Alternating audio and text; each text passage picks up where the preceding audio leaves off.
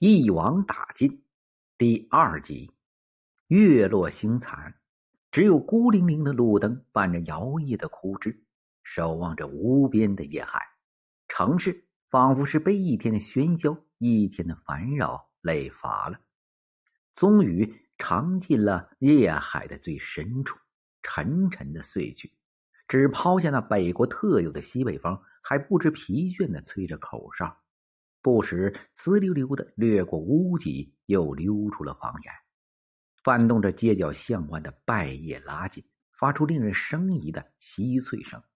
夜静得渗人，偶尔从城郊突然传来一声火车的嘶鸣，或者是从哪家工厂会脆然的发出一声令人心悸的哐当巨响。接着，那被撕裂的静寂便又迅速的吞没了这一切。更宛若酝酿着一种莫名的骚动与不安。时针悄悄的指向了凌晨五时，此刻天正黑，黑的星月无光，分不清天和地。夜正浓，浓得驱不散，化不开。在北国的冬夜来说，正是所谓的小鬼呲牙的时分，风寒霜重，冷气逼人，气温降到了一天中的最低点，酷寒中。一串人影鸦雀无声的穿过了那条狭窄而又弯曲的小胡同，悄悄的靠近了柳兰青的院门。有人打了个手势，从四周仿佛突然冒出来似的，又走出了几条人影，迅速汇合在一起，低声的交谈着什么。他们每个人的睫毛上都沾着闪亮的霜花，口中扯起长长的白烟。静夜中传来低低的敲门声。室内的人被惊醒了，传来一声不耐烦的喝问：“谁呀？”“派出所的，查户口，快开门。”语声不高，却透着不容置疑的坚定与威严。院内洒下一片黄蒙蒙的灯光，吱呀一声，房门开了。接着是拖沓的脚步声，带着碎意的抱怨：“谁呀？半夜三更的。”院内一个人影伏在门缝上。当他从门缝中总算辨清了那闪烁的警徽时，大门这才不大情愿的敞开了一条缝隙。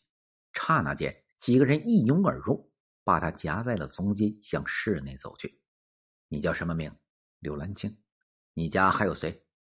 老婆、女儿和我。询问中，他们已经进入了室内。柳兰青的妻子韦杰听到外边的响动，便匆忙套了件衣服，坐了起来。只有他们的小女儿还在酣睡。简陋的居室，侦查员的目光一扫便一目了然了，并没有外人。你下午放那么多鞋是咋回事？是一个鞋厂存放在这儿的。哪个鞋厂？山东胶州布鞋厂。那怎么存在你这了？我想和他们做买卖。看来柳兰青心存疑虑，一句话搅到了自己的身上，这正中侦查员的下怀。有人立刻截断了他的话：“那好，我们就是为这鞋来的，要查清鞋这事儿，请你穿好衣服，跟我们走一趟。”这，柳兰青大出意外，瞠目结舌。只见他脸上神色红白不定，显然意识到了什么，无可奈何的：“那好好吧。”虽然他若无其事，可终究是心慌胆颤，一面匆匆的穿衣。一面向妻子交代些什么。你明个一早跟厂里，不用了，我们一切都安排好了。他明天也不用去上班了。你的家你就放心，我们会照顾的。那那好吧。柳兰青垂头丧气道：“他实在再难找啥理由。”等他穿好了衣服，大家簇拥着向外走去。韦杰被这发生的一切惊呆了，一直直勾勾的瞅着这个，望着那个。见丈夫就要被带走，本能的正下地来，嘴张了又张，又不知要说些什么。她的目光触及到丈夫的目光，柳兰青目光中坦然、惶惑，又夹杂着惊恐与悲戚。当他们将要踏出门外的那一瞬间，他不仅看到妻子焦灼与期待的目光，也看到了熟睡的女儿、熟悉的室内的一切。他的心被刺痛了。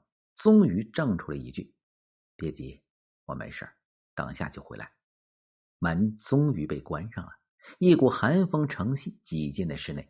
室内一下子静寂的怕人。女儿翻了个身，口中咕哝些什么，腮边漾出一丝的甜笑。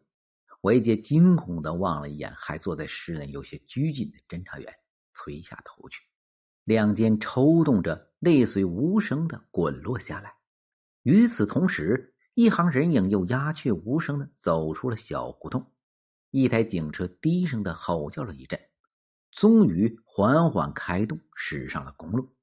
刚上班，中华机床厂某分厂便接待了由厂公安处陪同而来的几位同志。他们只是闷头认真的、逐页的去查看着一本本介绍信的存根。这儿找到了，其中一人欣喜的翻开了一本介绍信的存根，给同来的几个人看。人们的目光由的集中在他的手上。青岛市，兹介绍我单位职工柳兰青，一九八八年九月十七日。有效期十天。同一时间，该分厂的某一车间内，同样的在接待由厂公安处陪来的几位同志。车间领导、一些老师傅、班主、组长，都是与柳兰青有接触和相熟的人。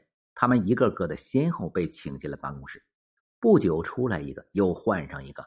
他们被问知的都是同样的问题：柳兰青最近外出过没有？什么时间？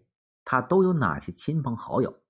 都有些什么人和他来往？等等，都是些鸡毛蒜皮的小事，令人一个个的茫然不解，如醉无里雾中。中华机床厂公安处在刚一上班便来了个全处动员，他们受命接管了厂内通向厂外的所有的大门，甚至电话总机。为了万无一失，他们又在厂大门的商店等处部署了力量。他们所得到的命令是。对任何一个找柳兰青的电话，都务必搞清楚来自何人何处。对任何来找柳兰青的人，都必须做到有来无回。